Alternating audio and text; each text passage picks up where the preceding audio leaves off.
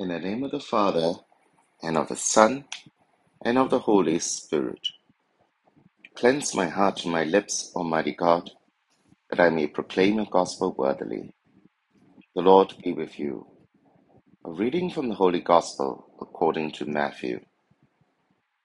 Leaving the crowds, Jesus went to the house, and his disciples came to him and said, Explain the parable about the darnel in the field to us. He said in reply, The sower of the good seed is the Son of Man. The field is the world. The good seed is the subjects of the kingdom. The darnel, the subjects of the evil one. The enemy who sowed them, the devil. The harvest is the end of the world. The reapers are the angels. Well then, just as the darnel is gathered up and burnt in the fire, so it will be at the end of time. The Son of Man will send his angels, and they will gather out of his kingdom all things that provoke offenses and all who do evil, and throw them into the blazing furnace, where there will be weeping and grinding of teeth. Then the virtuous will shine like the sun in the kingdom of their Father. Listen, anyone who has ears. The Gospel of the Lord. John Lennon's 1971 song Imagine encouraged a generation to imagine there is no heaven or hell and to instead embrace living for today. It is no wonder that it has become a sort of anthem for the current woke generation, a generation that thinks it is more conscientized, more enlightened, more progressive than any generation before this. In fact, the woke crowd would consider prior generations as denizens of the Dark Ages.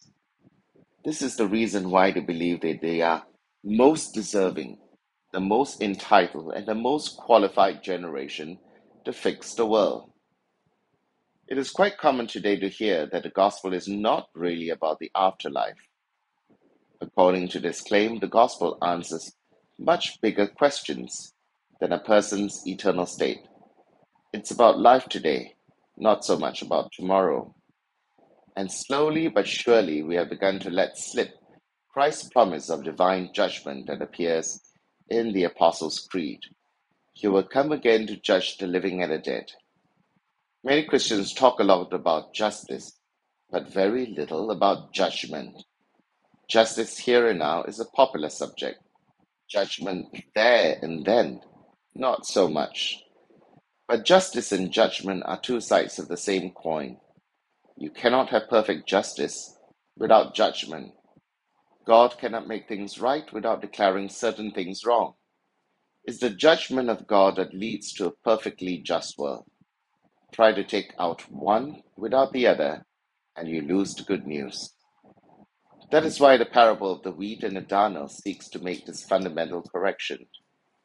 People who merely focus on justice here and now would often grow impatient and angry with the messiness they see around them. Impatience leads to despair.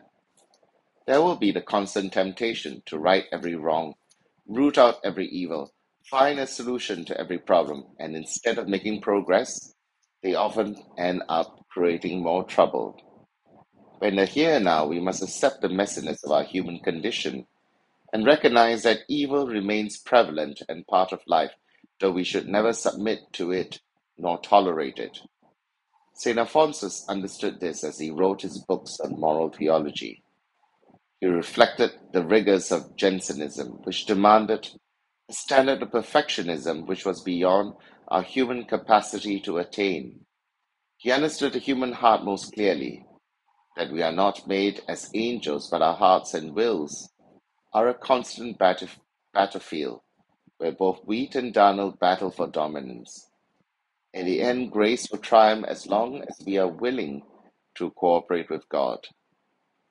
The ending of the parable and our Lord's allegorical interpretation, which we have just heard in today's gospel passage, reminds us that though we may not experience perfect justice here and now, we will encounter God's justice in the end and his just and perfect judgment is assured.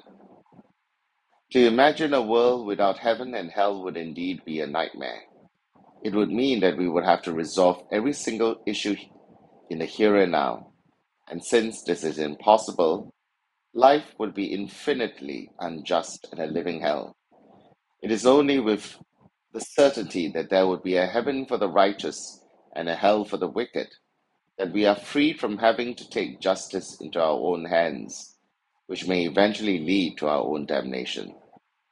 So if someone were to tell me to imagine a world without heaven and hell, I would tell them, imagine a world without justice, a world without peace, a world without love, because it would be a world without accountability and consequences.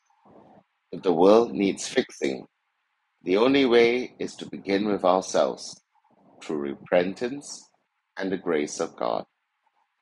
In the name of the Father, the Son, and the Holy Spirit. Amen.